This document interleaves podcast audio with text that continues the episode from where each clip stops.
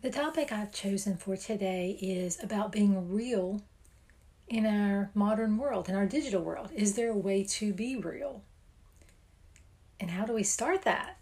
Um, I, I'm thinking back to a time where I was new to an apartment community.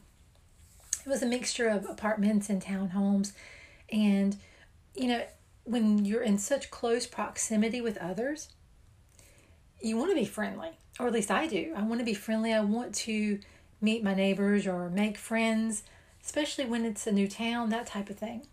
And I remember going to check the, the mailbox, um, going down the stairs, onto the sidewalks, and it was a nice one. It was a nice area, nice, nice complex. And they had this little mail area, which was actually basically enclosed. And I was passing someone on the sidewalk, very close proximity, obviously, and I made eye contact with this lady and said, "Hello, how are you?" She looked me in the eyes, did not shake her head, nod her head, or speak to me. And I just thought to myself, why? First off, I'm thinking, do I have something in my teeth? Do I look like a monster today? Um, and trying to figure out what it is about me, or did she just think I wasn't good enough to speak? Or, you know, that was the first first group of thoughts, is what did I do, or what's wrong with me? Or I didn't even stop to think of maybe, maybe it's her. Maybe it was just her. Maybe she was having a bad day. Maybe she had thoughts on her, on her mind and too much on her plate, or maybe that was just her personality. Um, so that kind of, it kind of disturbed me every time I saw her, because she was actually right across the road from me in another townhome. So didn't speak. I learned to speak to other people.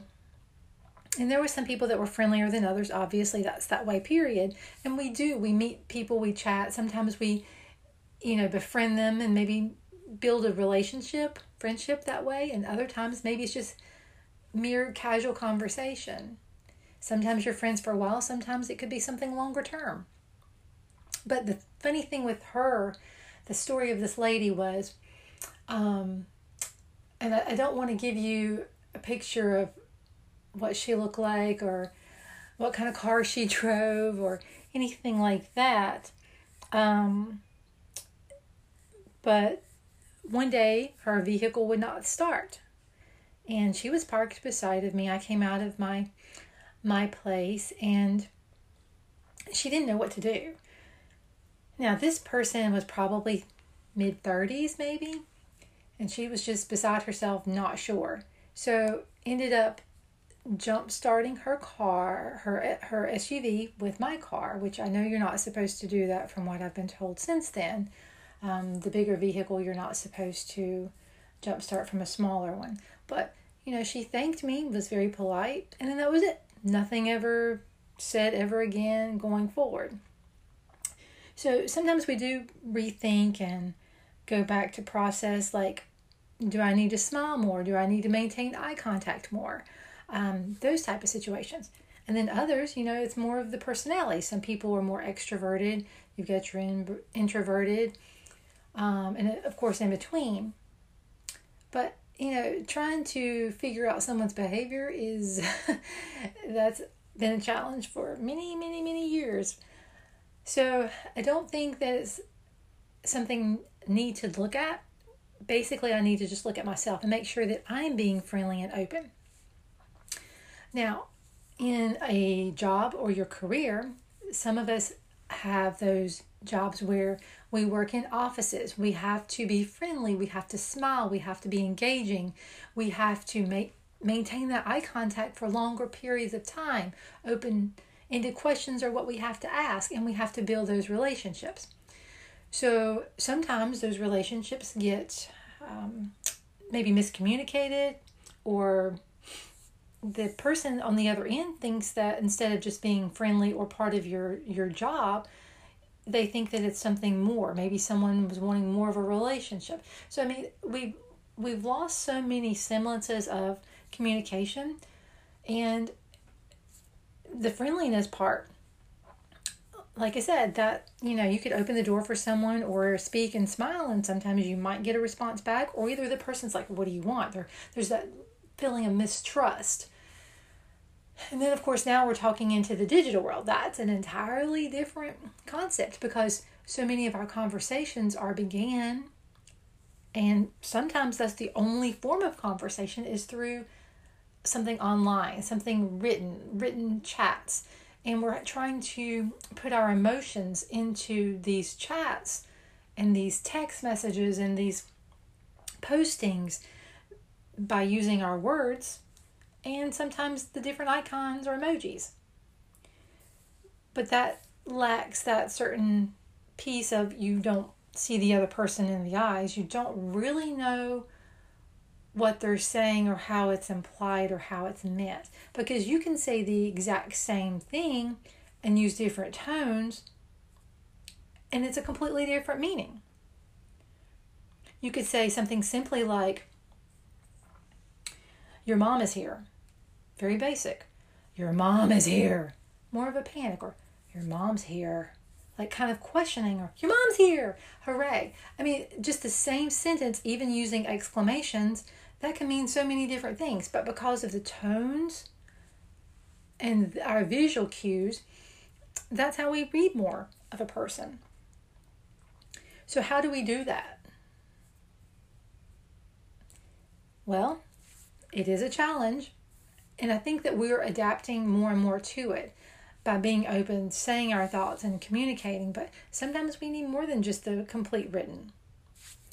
We need that visual. We need to be able to see the other person.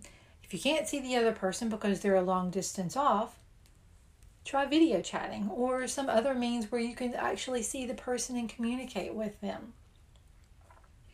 I had a story someone told me not too long ago, and the person met someone via a um, application of some sort, and it turned into some type of messaging where they were going back and forth.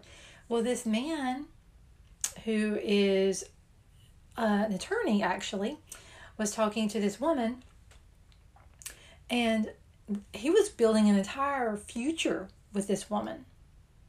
An entire future. Plans for basically living together and growing old together and that type of thing. And I said to this female, I said, have you met this person? No, she hadn't. Okay, all right, so you don't know their mannerisms or how they actually behave, if, if they have something that maybe something in their personality or behavior that you can't work around. And she referred back and said, you know, years and years, centuries ago, people communicated even by love letters and sometimes never met that other person. I said, but today's a different time, different era. So, okay, you haven't met him in person. All right, so do you like his voice? What do you think about, you know, his family situation? she she didn't know. They had never spoken via phone or video chat or any means of verbal communication. So I think I put enough red flags into her that that was something that she was like, let's slow down, let's get to know each other on different levels. And I think that that's, that's still very imperative these days for us to, number one, we need to be friendly. We need to be as communicative as we can be with each other. And we need to also step out of just the texting and emoji and all of these lingos and actually still be able to converse a regular conversation with someone. You know, it's been said many times, you go into any kind of place of business or if you're on any kind of public transit, people are on their phones. It could be that they're on different platforms or apps or listening to music, but people don't carry on communication very often with each other anymore. They become enthralled in their own sense of identity and their own sense of these are their friends on Facebook or Instagram or, you know, any other means. And do you really know those people? Are they really your friends in that true sense? Is that how you want to be in this age of, are you lonely? these are your friends, do you actually do things with these people, or do you just stay at home and type on those different platforms and communicate and create your own world, your own reality? So I guess the thing that we need to remember is we need to have that balance. Balance is pretty much everything. We don't want to be so enthralled in social medias and all of the electronic means of communication that we forget how to be a human person, touch, interact, smile, look at someone in the eyes. We need to remember those things, and we also need to remember that everybody has bad days. So that person that may not smile back at you,